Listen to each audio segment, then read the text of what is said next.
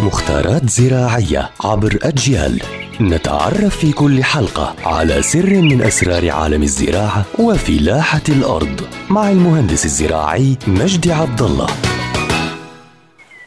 يعطيكم ألف عافية. أهلا بكل متابعي ومتابعات أجيال عبر منصاتها المختلفة.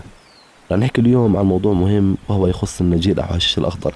طبعا في أنواع أنا بستخدمها من أجل زراعة المسطحات الخضراء. يعني الصنف أنا لازم أصنع صنف مقاوم من أجل أنه إيش يستمر عندي. فالنجيل أصناف طبعا. في عندي نباتات الموسم الدافئ وهي التي تنمو في درجة حرارة مرتفعة 30 إلى 40 درجة ولا تتحمل البرودة فتدخل في طور السكون ويصفر لونها. مثال عليها البرمودا النجيل الهندي النجيل الفرنسي. يعني أنا لما أزرع نجيل النجيل له أصناف. هاي بذور لها أصناف البذور. يعني كيف أنا مثلا التين في الخرطوماني وفي الأخضر وفي التين البني و كل شجرة أو كل نبتة في لها صنف. فالنجيل نفس الشيء في بذور تزرع للموسم الدافئ يعني في المناطق اللي درجة حرارتها عالية. وفي أيضا بذور تزرع في نباتات الموسم البارد.